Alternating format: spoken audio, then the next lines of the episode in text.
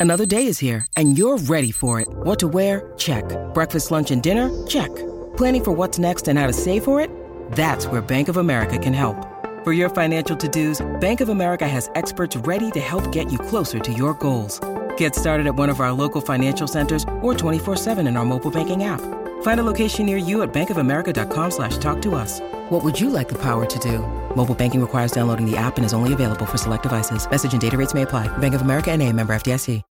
When you need mealtime inspiration, it's worth shopping Kroger, where you'll find over 30,000 mouthwatering choices that excite your inner foodie. And no matter what tasty choice you make, you'll enjoy our everyday low prices, plus extra ways to save, like digital coupons worth over $600 each week. You can also save up to $1 off per gallon at the pump with fuel points. More savings and more inspiring flavors make shopping Kroger worth it every time. Kroger, fresh for everyone. Fuel restrictions apply.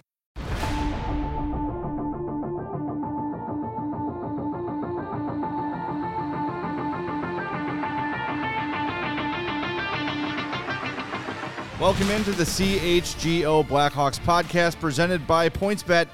Use promo code CHGO when you sign up to get two risk free bets up to $2,000. Happy Wednesday. I'm Jay Zawaski with Greg Boysen and Mario Tirabassi. And if you're watching us on YouTube, and you should be, we are joined in studio by brand new Chicago Wolves head coach Brock Sheahan. Brock, thanks for being here again. Last time we saw you, you were the coach of the Steel. Next time we see you, you'll be the coach of the uh, Montreal Canadiens. So, uh, congratulations and uh, welcome back. It's good to have you. No, thanks. Thanks for having me again. I, I don't know about that, but uh, yeah, I know. Very excited to be a part of uh, the Wolves and uh, the Hurricanes organizations. We'll let you get settled into the Wolves job first before we look uh, look at any any any further ahead there. But um, yeah, I guess jumping right into it, what has this uh, transition kind of been like for you, going from the the Steel to the Wolves, especially at a, a time in, in the off season where you don't really get like a, a long runway to go to before the season starts. Yeah, yeah. The timing, uh, to quote uh, the Steel owner Larry Robbins, is not ideal. Um, when I when I brought it up to him, uh, you know, and, and and it actually was part of the decision making process for my wife and I. You know, we we've had a great experience with our family with the, with the Steel for the last four years, and the relationships that we have there, I think, will be everlasting. And it, and it was it was really hard to make that decision. Um, you know, that being said, the Steel have a great team for next season. They have a great staff. Um, they're going to be just fine. And it was an opportunity uh, for for my career, for my family, with not having to move um, and being a part of two great organizations in Carolina and the and the Chicago Wolves that we just felt like we could not pass up. What was that talk like with the players when you let them know you were going? Well, it, it was really tough. We, we, we did a great job as a staff and the Wolves in Carolina keeping it quiet. There was actually a tweet two minutes before our Zoom call. Um, I got uh, one of my former pl- players that had moved on had texted uh, the old text group, but that came through right as uh, Larry and myself were, t- were telling the players. It, it definitely emotional, um, but honestly, uh, I think it shows uh, the relationships that we've had with our players there.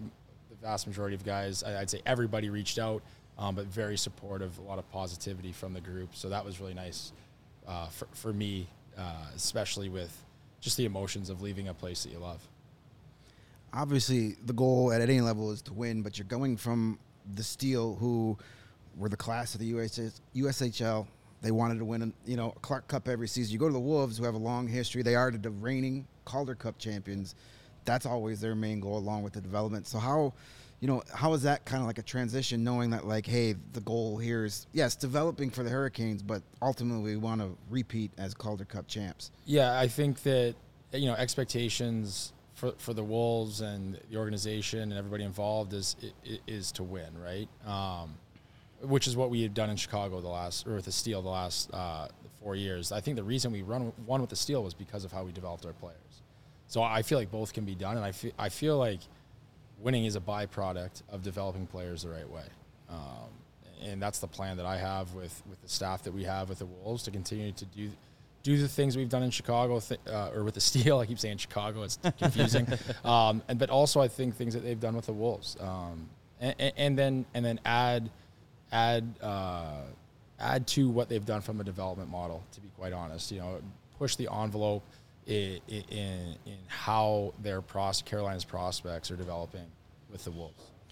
Going into this now new coaching position from a from that perspective behind the bench, what kind of goes into your mindset changing from you know being being a coach and being a voice in the locker room full of teenagers Yeah.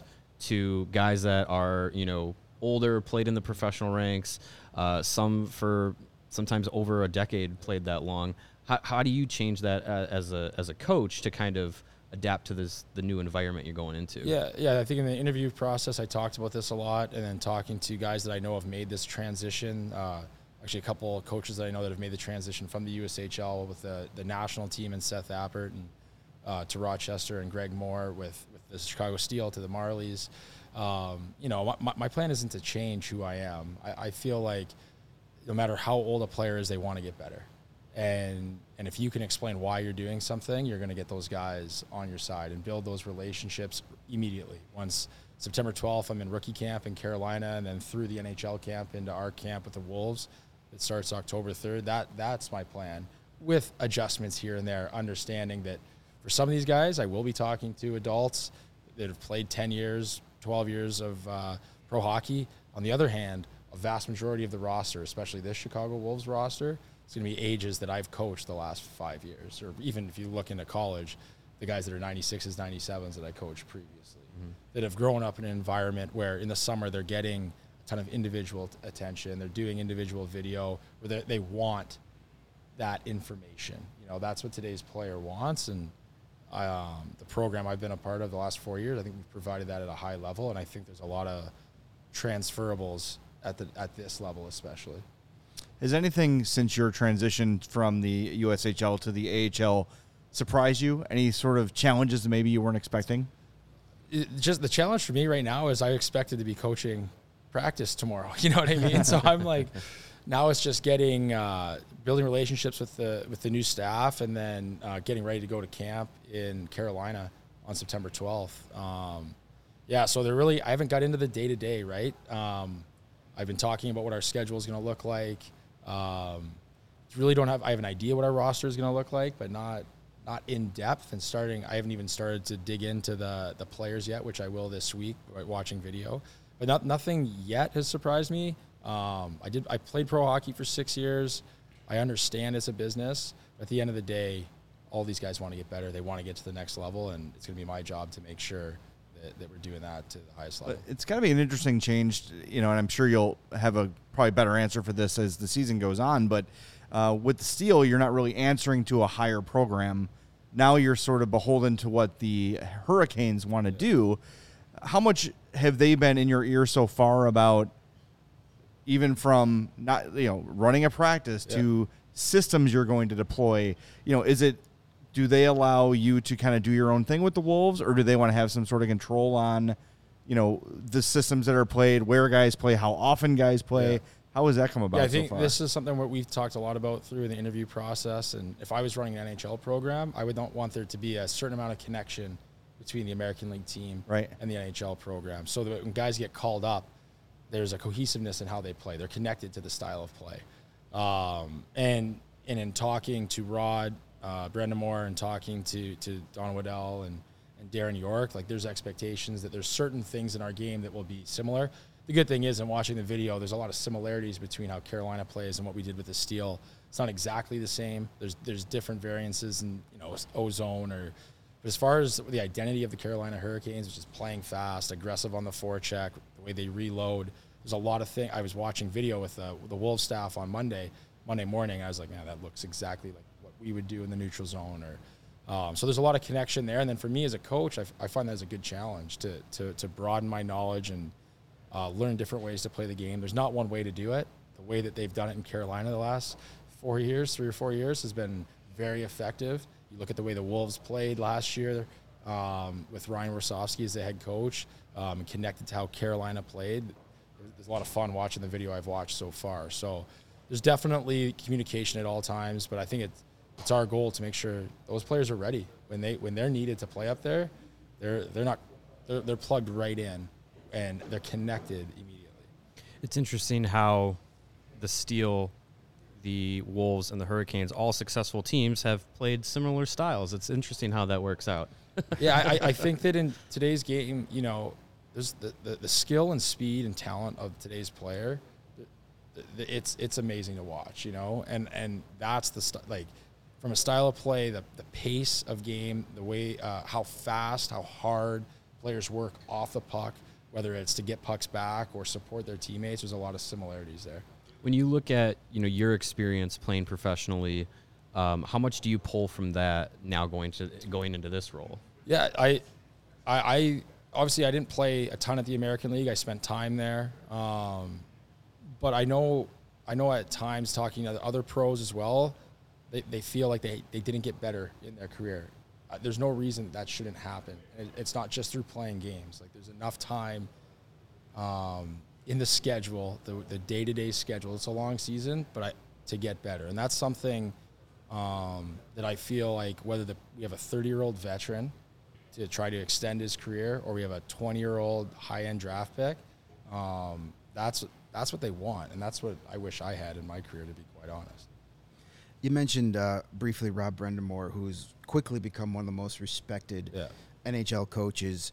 Uh, you know, on a personal level, how how is that now, knowing that you have him to work with and kind of sponge off of as you progress in your coaching career? It's extremely exciting. It was uh, during the interview process, I think Rod and I talked like 30, 35 minutes. I can't remember, maybe 40 minutes um, on the phone. And just being able to go to camp September 12th, I'll be there a couple days early, sit down with the Carolina staff, go through the, the details, the habits they're looking for, how they want to play, um, how they go about implementing these, these things, seeing them interact with their players at that level. Like it's, it's, an, it's an invaluable experience, I think.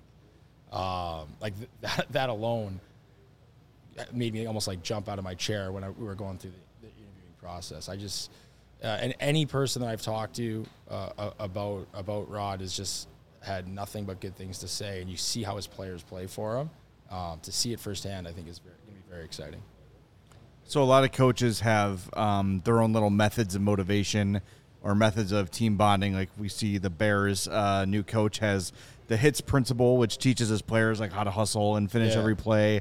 And Joe Maddon, when he was managing the Cubs, would have a petting zoo and all these sort of like bonding activities. Yeah, yeah. What are some of the things you do as a coach for your teams to start the season to get guys connected, feeling part of the team? Yeah, honestly, we, I've never had uh, anything like that. It's more been just the day to day interaction. Um, when it's the right opportunity, doing something as a team, um, making sure I communicate with our players as much as possible. Like that, I, I just think they just seeing me as a normal person, and that I genuinely care, and there's nothing there's nothing behind it. Basically, I want the player to get better. I think they feel it, and that's my honest, honestly, that's my plan. Um, just be who I am. Uh, our door will always be open. I'll, I'll be in the weight room with the guys. Uh, I'll stay on the ice late. You know, whatever they want to watch video wise, I'll watch with them, um, and just get to know that we're all in this together. That was something I think we did an amazing job of at the Steel, um, and at the pro level. I know it can be different, but I don't. I don't plan on changing that. I think players can see through that stuff a little bit. You know, some of the Bears players have been asked about it, and they're, oh yeah, you know, they roll their eyes about the whole thing, and they get the whole idea of it. But I think, you know, I was reading um, some stories about you before uh, the interview began, and the thing that comes up in every story is communication, Yeah. and how th- the Hurricanes organization wanted someone who was going to communicate clearly with the players, and we had that what we thought with the Blackhawks with Jeremy Colliton, but it turned out it was actually the opposite. And what players, I think, play, anybody that works in any business, Yeah. from the leader- leadership, they just want honesty and clarity and let, let you know know where you stand. And and that seems to be a big part of the reason why the Hurricanes trusted you. You and can do you. something with.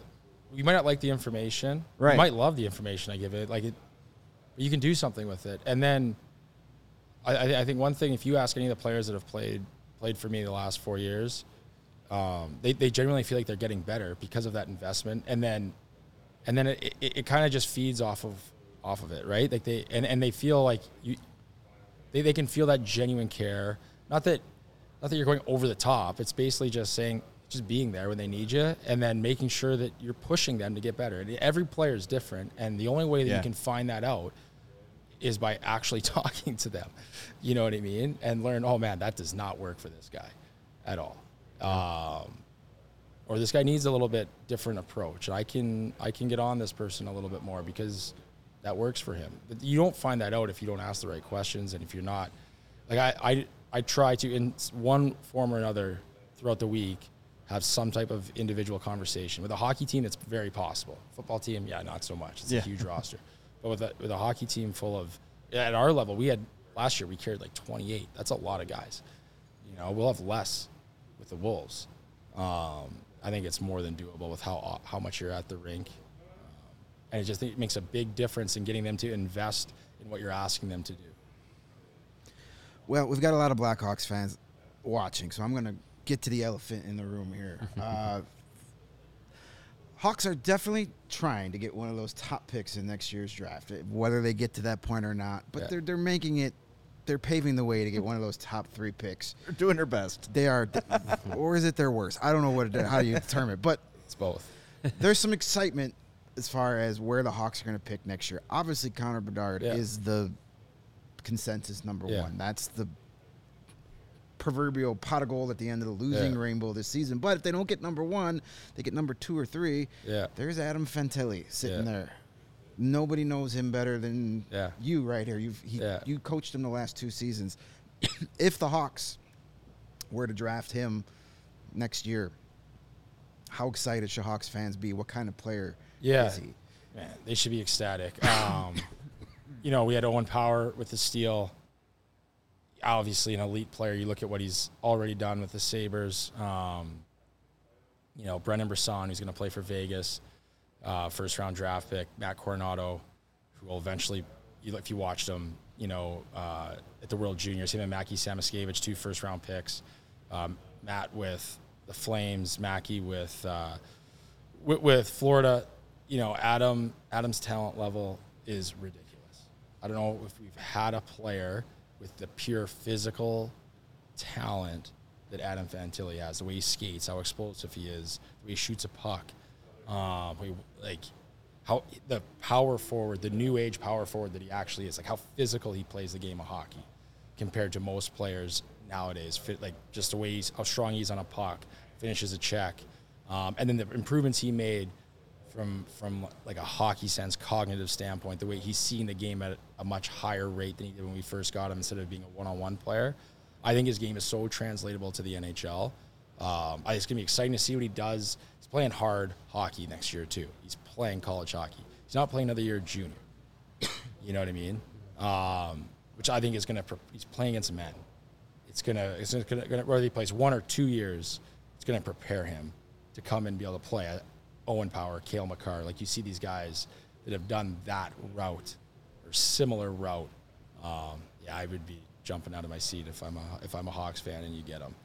You mentioned That he's, sounds great. He's going to University of Michigan. There's kind of a discussion you have a lot with prospects that maybe it's better to go to college because you actually have more time to work on Yeah. developing fewer games, so more practice time, more Yeah. weight room time, stuff like that. Do you think for a guy like Adam going to a top college program is maybe a better option long term than playing juniors? I think long term, it's it's a, it was a great decision by him and his family, um, and the people that are around him advising him.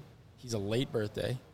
If he played major junior, he, this he'd be in his third year of junior hockey. It would be ridiculous. Like he would destroy whatever league he's playing. If he played in the USHL, if he played in the OHL, like it would have been comical.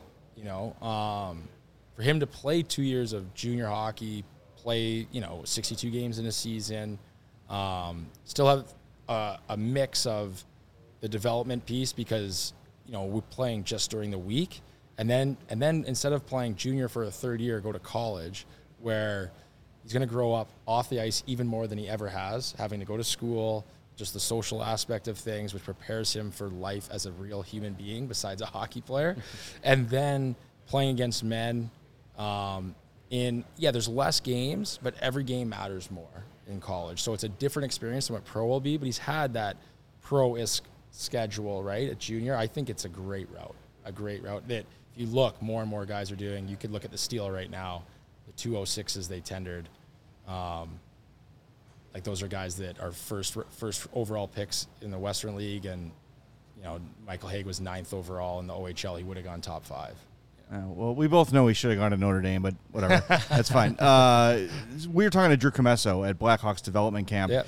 and he was talking about making that jump to college and how uh, you were talking about the off the ice development as a man, but like even Yeah. physically, the facilities they have Oh, at these giant colleges Yeah. are nothing compared. You know, compared to what the junior teams have, it's it's night and day. Yeah. So the physical growth he'll be able to he'll go- yeah, undergo and, as they, well, and they're when- able to be there in the stays. summer, right? Yeah. Like they train in the summer, they take summer classes, um, and that's the thing. Like Adam is physically gifted, and everyone says he is. Like if you look at him, you would think he's physically tapped out, but from the stuff that we saw in Chicago and from some of the testing, like he's not there yet. He's not a man. He's still going to get faster. He's still going to get more explosive, which is absolutely scary. We got a question in our chat here uh, asking about uh, Adam Fantilli being able to be a legitimate center at the NHL level. You, you, Yeah, he's you a natural natural center. Like he is. I, I just look at his off the puck play, how smart he was for us, um, with the way we played our D zone, where it's not center low, um, it's first forward back. He's able to play all three positions. Um, he's great on faceoffs, and you want that guy with the puck in the middle of the rink. And then defensively, he is really good. Off. Strong, young, great at face-off center sounds pretty good. Yeah. I think that sounds like a player that I or would four drives a of those lot of offense. So you look at you, Yeah. the U18 Canada team. Bedard was on it. Bedard scored seven goals. I think Adam had led the team in points in the tournament. Um, he only scored one goal, but he drives the play. Like he he drives the play. You know. kind of quickly circle back back to you know the AHL and the Wolves. You know, you mentioned earlier Greg Moore. He was Yeah. the coach of the Steel before you. He took the got the same promotion as you Yeah. did to the, and then Ryan Hardy as well. Yeah. Both going with Toronto in the AHL. Have you have you talked to them at all since Yeah. then to kind of get a little hey what what's the deal here? Yeah, yeah, for sure. I, Ryan is a great mentor, you know, great friend. Same with Greg. Uh, just kind of picking picking their brain about the transition, what's different. Um, wha- like for Greg, we've talked a lot. We still have a lot of conversations about what, from a practice standpoint, he changed. We haven't really got into that, but um, I was more leaning on him about the opportunity, or both of them, and they were they were such great uh, people to lean on about what's the right next step and are these things in place? Like they were so supportive in the decision. Um, and yeah i just think it, there's there's definitely going to be different challenges. The good thing about working for the chicago steel is it's not like a normal junior program. You were ran at a very high level. There's a lot of people there's a lot of parts to juggle. And from talking to greg it prepared him for and he works you know with the for, with the Toronto Maple Leafs, where they have the most resources, they have a, he has a lot of parts to pieces to manage, more than I'll have. So um, it was a good good preparation, definitely working for the Steel. I haven't d- dove into the schedule that much. Do you guys have Toronto on the schedule? We do not this Oh, year. that'd No, be too no, that's We the need- first thing I looked at. We need to do. Yeah, we need yeah. to call. Last we need to call. Springfield and say, "Hey, I think I think the Ice Hogs are playing Toronto. Maybe we need to Yeah. switch that around a little bit. We need Do a a we little need a. Greg Moore versus Brock Yeah, Sheahan. I think That'd be the way it's fun. set up, playoff wise, is po- obviously possible. So we'll see.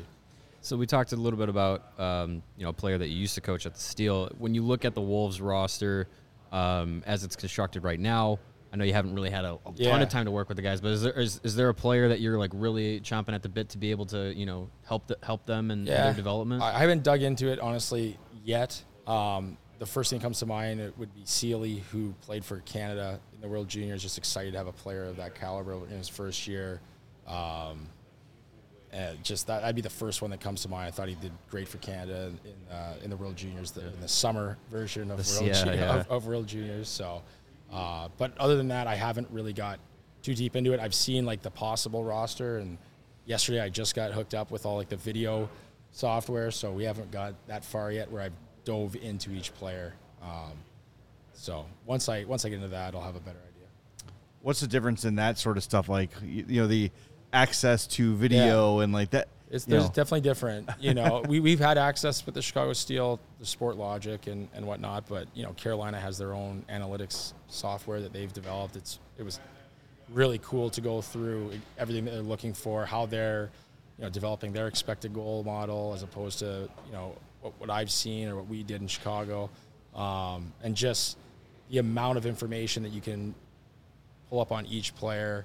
Um, I think analytics is a big piece of, of the game right now. I don't think it's the be all and end all. I think it's a, hockey is also has an art to it, so you have to be able to, to, to blend both. But to be dismissive of the analytics side, I think is also a mistake. So like like be specific, right? So let's say you know it's on your phone on your laptop. Yeah. Okay, so you can open up your phone. You got everyone in the hurricane system on your phone, Yeah, right? every single- And you punch in Teuvo Teravainen.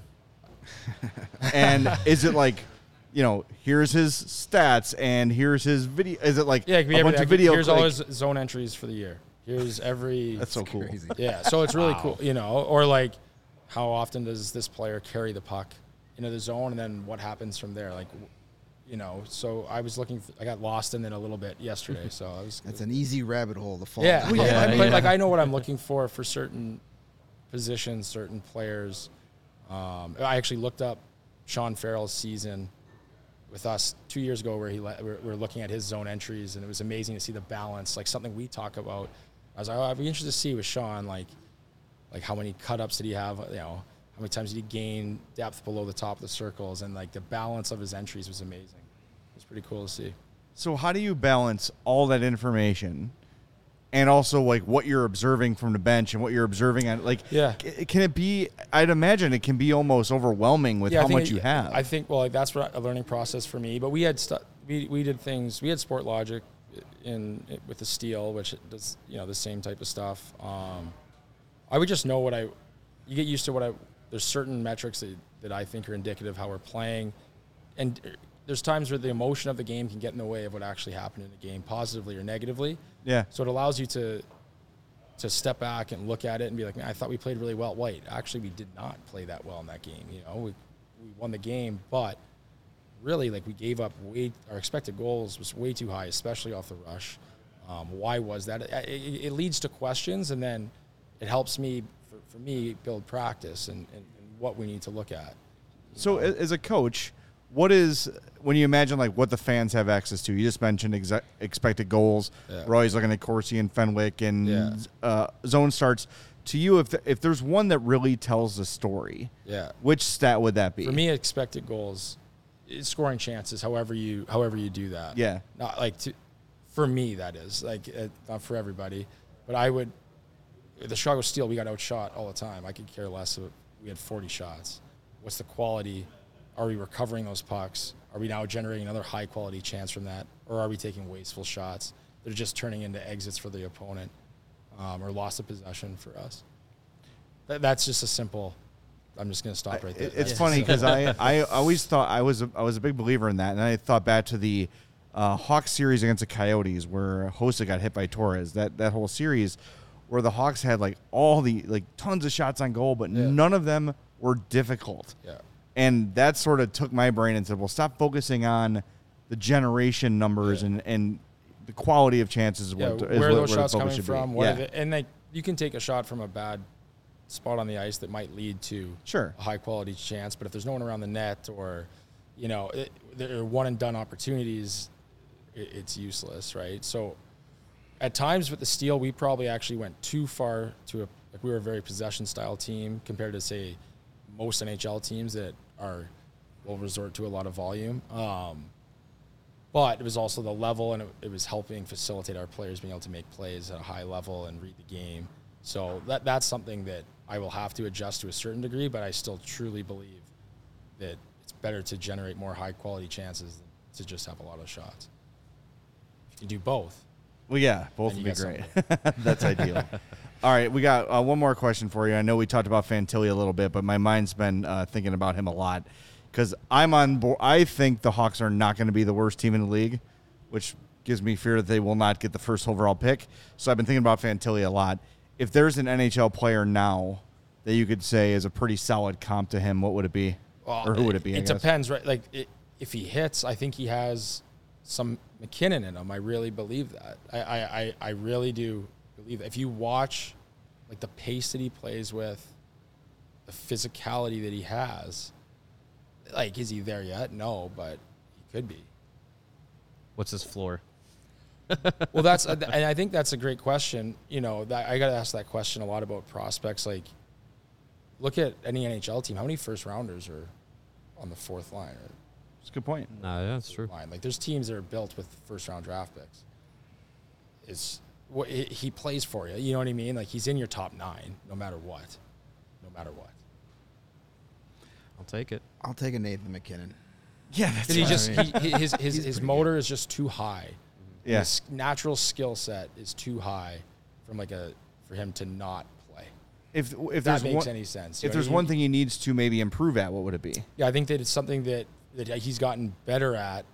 That would be just his ability to use his. Sometimes he goes two one on one. You know what I mean? Because he has those physical tools, and will that translate?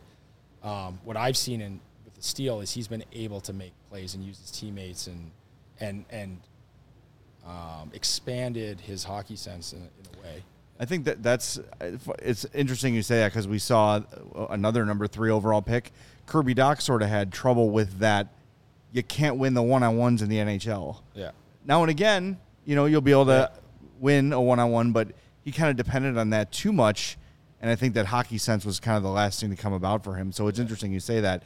And I think when we talked last time, you talk about, you know, guys working their way up. USHL players have been the best player on their team their whole life. Yeah. Then they make it to the USHL, and then those guys get weeded out. Yeah. Then they go up and they get weeded out. It's learning to adjust to those higher levels, and it Yeah. sounds like Fantilli's on his way to figuring that Yeah, out. Yeah, we forced him to. Yeah. And he, the best part about Adam is he recognized it, and he's not, he's not a stubborn. Like he wasn't a stubborn player. Like he, you give him something to work on, he'll try to add it to his game. You know, he couldn't kill penalties for us as a first year player. he might have been our best penalty killer as a second year player for us. There's guys that I've had that are high draft picks that we could not kill. You know, like we tried and worked with them, but if they don't want to do it, if they don't have the ability to add those layers, they won't do it. You know, he he did it, wanted it, went after it, like wants to be a complete player. And is he done yet? None of these guys are done. Right. And the best thing about a guy like him is like he will. You have to kick him off the ice. He's gonna he's gonna work at it. All right, Lawrence, we got to save this audio uh, for next spring in case it happens. Fingers crossed. Brock Sheahan, thanks for being our guest. We got the Wolves promotional schedule here. Uh, came out today, Sunday, March 18th. Bobblehead giveaway. It doesn't say who. Have you been a bobblehead before? And if not, are you looking forward to it? I, I, I would say it's not me. there's, there's, there's, there's, there's a lot of Wolves legendary players. I'm, I'm sure it's one of them. Oh, we got to make it happen. Chris Cook is here. He brought uh, Brock in. Uh, you remember Chris from the Blackhawks beat for years. You got to make a, a, a Brock Sheahan bobblehead happen. Um, of me, you're going to need a bigger head. I don't think there's enough clay in the world for a bobblehead for me, but uh, that would be a lot of custom fun. bobblehead there. It'll be just a head, just a box with a head in it, which is what everybody wants. Brock, thanks for being here, man. We Thanks appreciate having it. me, guys. It's always great seeing you. Good luck with the season. I'm sure we'll see you around Rosemont and elsewhere. Yeah. Go get him, man. Thanks. Awesome. Thank you. Thanks, Brock. Want to remind everybody, as always, we're brought to you by PointsBet Sportsbook, and they are counting down the days until the football season with a new offer every day until the season kicks off. So from now until September 8th, PointsBet Power Hour unlocks a new daily offer from noon to 12 p.m. Central. That's every day from now until September 8th. So what do you need to do? Very simple. Download that PointsBet app. When you do, sign up with the code CHGO. When you do that, you're also going to get risk-free bets up to 2 grand. Don't miss out on your chance to get daily access to free bets, boosted odds, and so much more now through September 8th. But that's not all. Make a $51 or more first-time deposit and you'll receive a free CHGO membership. That gets you all of our great web content and you'll even get a free shirt of your choice from the CHGO locker. If you missed it yesterday, the brand new QB1 design is out. Go to chgolocker.com to check that one out. It looks awesome. Download the PointsBet app today. Use the code CHGO to take advantage of this limited time offer. Don't just bet, live your bet life with PointsBet. And if you or somebody you know has a gambling problem and wants help, call 1 800 Gambler for crisis counseling and referral services. Woo. That was fun. Good stuff. Yeah, I, like- always I just like talking hockey with hockey people. Yeah. You know? I, I am I, I do like that you said uh, you followed up on the like be specific. Yeah, like I, wanted, what- I, what I was hoping he the- would take his phone out and show us, but that might be asking too much. But uh, the, it, selling the secrets. just the yeah. amount of data, and especially since you know NHL players have been started wearing like the trackers on the back of their jerseys. How that started up, yeah. Every shift and every stride is measured. it's got to be for like as a coach, it's got to be overwhelming to Mm-hmm. have this much data at your hands. And and like Brock said, you're watching a game, you think you play pretty well, and you open up the app and you're like, whoa, that was Oh, yeah. Mm-hmm. hot garbage. You know what I mean? Like we really did not play that well and don't deserve that win. But I think also like with that knowledge comes the but I should trust my eyes a little bit Yep. right? Like maybe the zone entries weren't great because he was going in against Victor Hedman and not random Riley Stillman. Right, you know, yeah. like there's there's factors that make a difference. So I I just think that's really interesting and how especially hockey in such a short time has made such a big jump Mm-hmm. analytically. They've been really behind. They still are behind the other sports, and that's why Sure. Jeff Yeah. Greenberg was brought into the to the Blackhawks to kind of catch the Hawks up in that analytic department. But uh, it's interesting to see how big of a jump has been made in such a short time. Well, and you think about just how much is available to the general public, um, th- as far as that information and, and, and where, you know, the um, I hate to use the term analytics community because it's it's all intertwined now. Right. But how analytics have how it's been used in hockey and, and especially how it's kind of educated to a certain degree the the, the fan base uh, g- generally of, of hockey and, and how it's made people watch the game differently. Um, it's it, it's crazy how that how that has changed over the years, and I I too have, am of the sense that like analytics and how they break down the game are very important to an extent. If you if you only look at numbers and uh, you know you know you're not really taking into like Brock said taking into consideration the game the flow of a game the emotion of a game and, and how things and how things um, unfold in the moment it's you only get a, a, a you only get a certain degree of the story that that those numbers are telling. So I think that there's there is a lot to it. It's brought a lot of value but I think if you only look at charts, graphs, numbers, whatever, and you and you base and, and I, I was re-listening to our episode Monday from Monday where we were asked about Seth Jones being a top twenty uh, NHL defenseman, and I feel like coming into last season, I think a lot of the narrative around a player like Seth Jones got muddied up because not necess- he didn't have the most beautiful charts and graphs and therefore oh a chunk of the hockey uh, world was just like look at these numbers. He's no good. He's not worth his contract extension. That's when you have to kind of take into to consideration game flow. What's he do? What's he do that doesn't show up? Uh, and and and in certain situations. So I think there's yeah. I, I, I'm I'm glad that Jay you kind of had Brock uh, talk a little bit more about that and how much it goes into you know breaking down a player and, and teaching them how to how to develop, what to work on, and everything like that. yeah, it, that's that's the trick these days, and not just hockey, but all sports is finding that fine line of the eye test and the analytics. You need Right. both. Like numbers are numbers, but you got to have context for those numbers. Right. Like you can just look at a guy's stats you've never watched play and be like, you could base your opinion on if he's good or not by those numbers, but Right. those numbers have a context to them. Eh, like as as Brock kind of alluded to, like a shot on goal is not just a shot on goal. Is it a good shot? Is it is it a, does it have a shot a chance to go in? You know, if you if you see a stat and you say, "Hey, the Blackhawks were outshot 41 to 10." They probably lost that game 5 to nothing. Then you go, "Oh wait, they won 2 to 1." Well, yeah, cuz maybe they had four danger scoring chances and they cashed in on two of them where Right. the opponent had 41 shots, but only one of them was a high like mm-hmm. so there's that's where the analytics come in. I think some people get turned off because it's like, oh, you're just a, a nerd with his graphs and charts and you just want to look at numbers.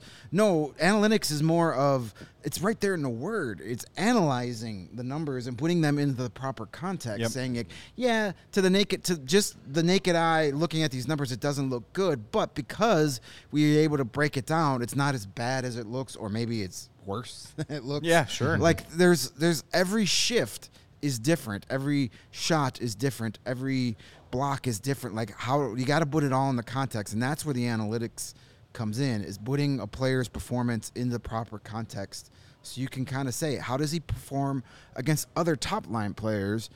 versus how does he perform when he's out there against the fourth line. You would hope those numbers would be a little bit different. I think one of the best.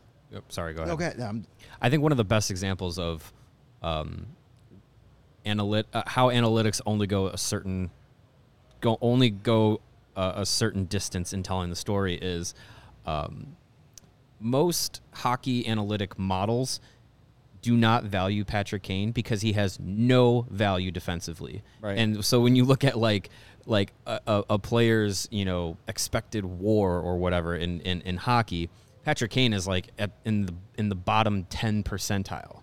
Well, yeah, you don't pay Patrick Kane ten and a half million dollars to play defense. You pay him that much to go score 20, 30, 40 goals and 100 points. Like that's what his value is. So you're not going to say, "Oh, he's one of the bottom 10% of the league value-wise." No. He's a top 15, top 20 player in the entire league. he's there to win Hart trophies, not Selke trophies. Exactly. So it's it's it's inter- I, I I always love when people put up like on on Twitter like Patrick Kane's like graphs and stuff, and I'm like, yeah, okay, he's he's trash defensively, but he's one of the best offensive Yeah, players, the- the pure other thing, too, offensive like, players in the 32 league. NHL GMs will take him on Yeah, his team in a heartbeat. exactly. Yeah. And even for him offensively, you know, I've talked to players in the past who have said it, it can be difficult playing with Kane because he's so good and so like you don't think a pass is going to be on your stick, and you look down and the puck's going past you, you're like, shit. he's not looking at you, and then half second later, you have the puck. Yeah. But he, but Kane's offense is also predicated on him having the puck and generating one or two excellent scoring chances. He's not just going to pepper the sh- net with shots. Right. He's going to weave his way through, stick handle through, either pass or shoot once he's created a one and done opportunity, but a really good one and done mm-hmm. opportunity. And that's the context that Greg's talking about, right? Oh, yeah. Patrick Kane's not looking to crash the net and generate a bunch of shots on goal that are just going to, you know, get absorbed by the goalie. He's looking for that one perfect look, either from himself or from the person he's passing to. Look at DeBrincat. Look at Mm-hmm. Panarin. Look at the goals those guys scored from Patrick Kane putting the perfect pass in a perfect place at the perfect time. Yeah. It's a one and done, and that's not going to show up in the possession numbers. It's going to show up where it matters on that giant jumbotron. yeah. Exactly. By the way, 12 minutes ago, now 14 minutes ago, uh, TSN Hockey on Twitter published a story about Adam Fantilli. He talked Ah. to Mark Masters. Adam Fantilli, a top prospect in the 2023 NHL draft, models his game after Nathan MacKinnon with a blend of Patrice Bergeron.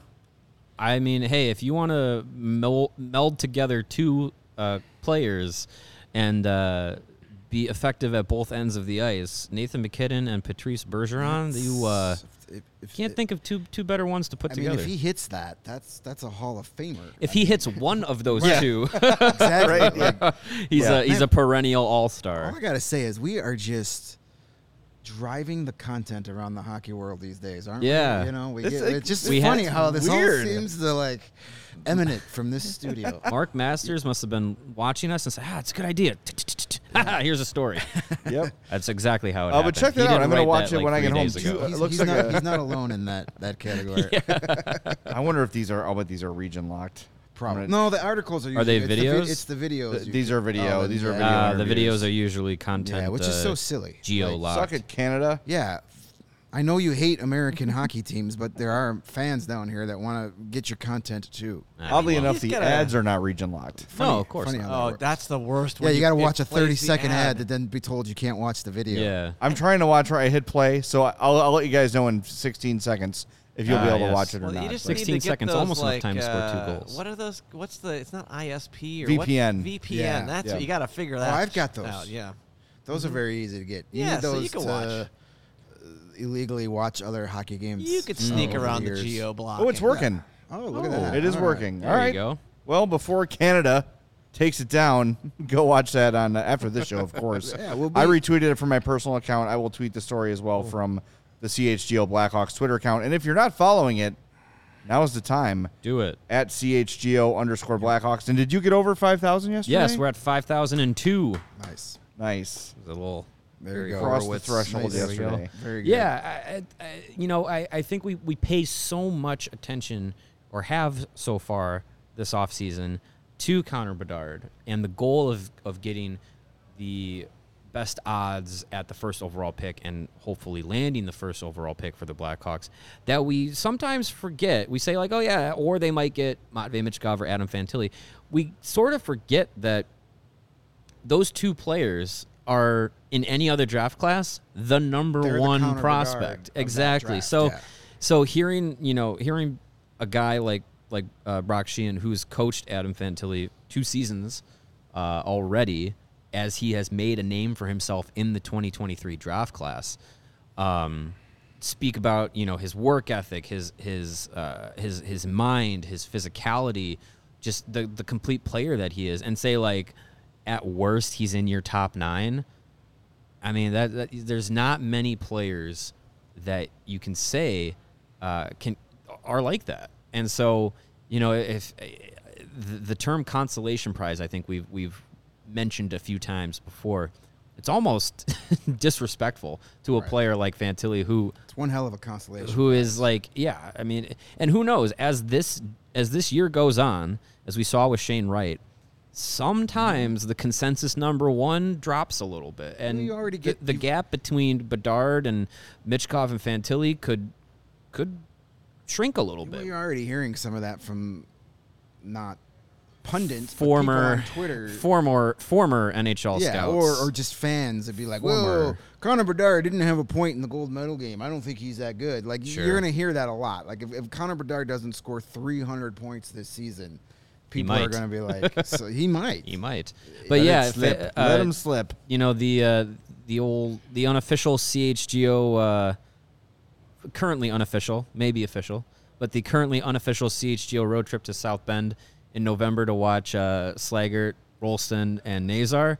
We'll also get to see Fantilli. Yep. So that'll be uh, That that'll be that'll be a good game to go And see. If you are enjoying our prospect discussion here, then tomorrow's show is going to be all for you guys because uh, Yeah. Corey Pronman of the Athletic will Yep. be joining us on our Thursday show. We'll definitely we'll talk about the current state of the Blackhawks prospects uh, pool right now, but I'm sure we can get into We'll some. dive into We can ask him what who uh, if he believes that uh, Adam Fantilli will be the next Nathan MacKinnon, uh, and and talk about the Bedard and all that fun stuff. I, I I love the prospect stuff, especially for where the Hawks are right now. Just a quick question in the.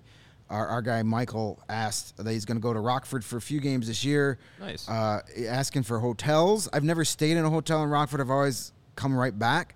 But I do know there is a fairly new, within the last couple of years, Embassy Suites about 500 feet from the front gate of the BMO Harris Center. Doesn't get any more convenient. Like you literally roll out of your room into your seats. So check that out if you're going to head out there. And No Roids just rage says, "Hey guys, I should just try, or should I try and get a Bedard signature on my Hawks hat?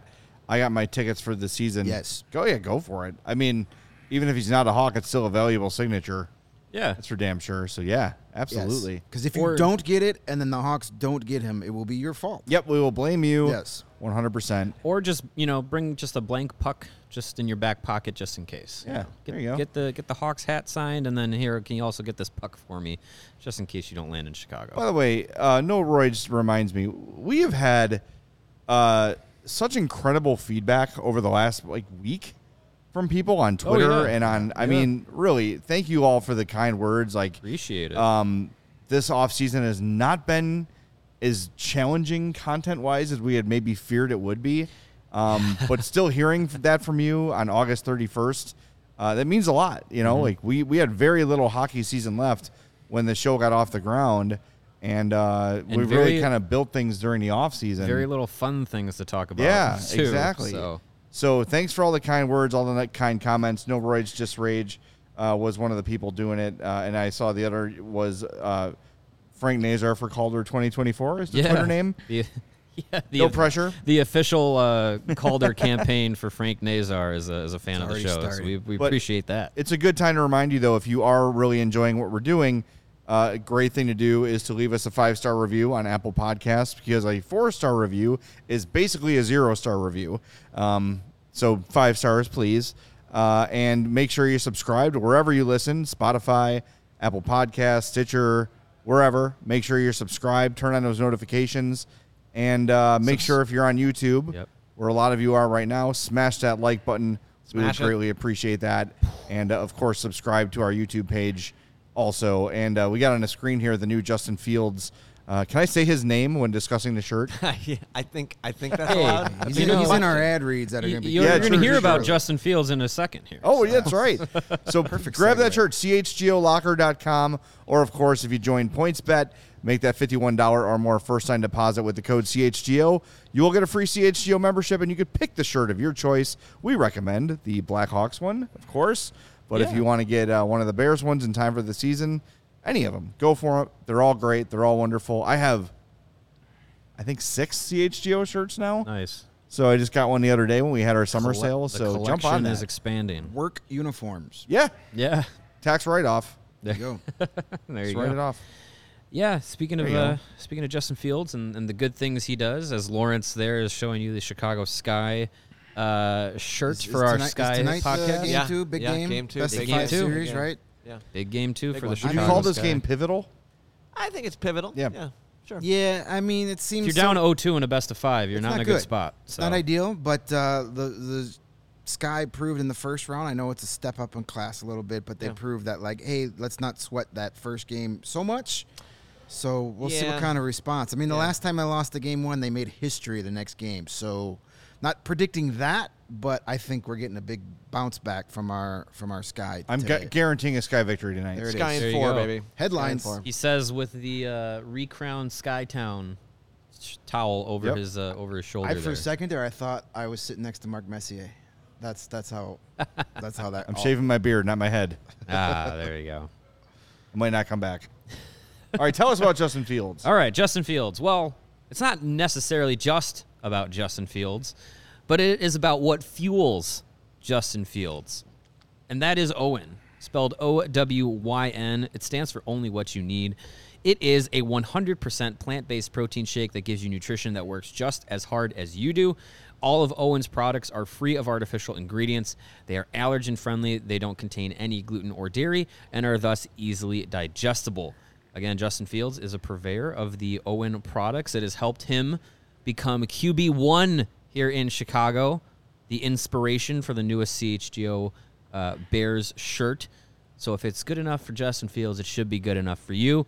And to make it easy to get your hands on some OWYN, uh, CHGO and OWYN are partnering up to give you an awesome offer. You can get 20% off of your first purchase when you go to liveowyn.com and use the promo code CHGO20.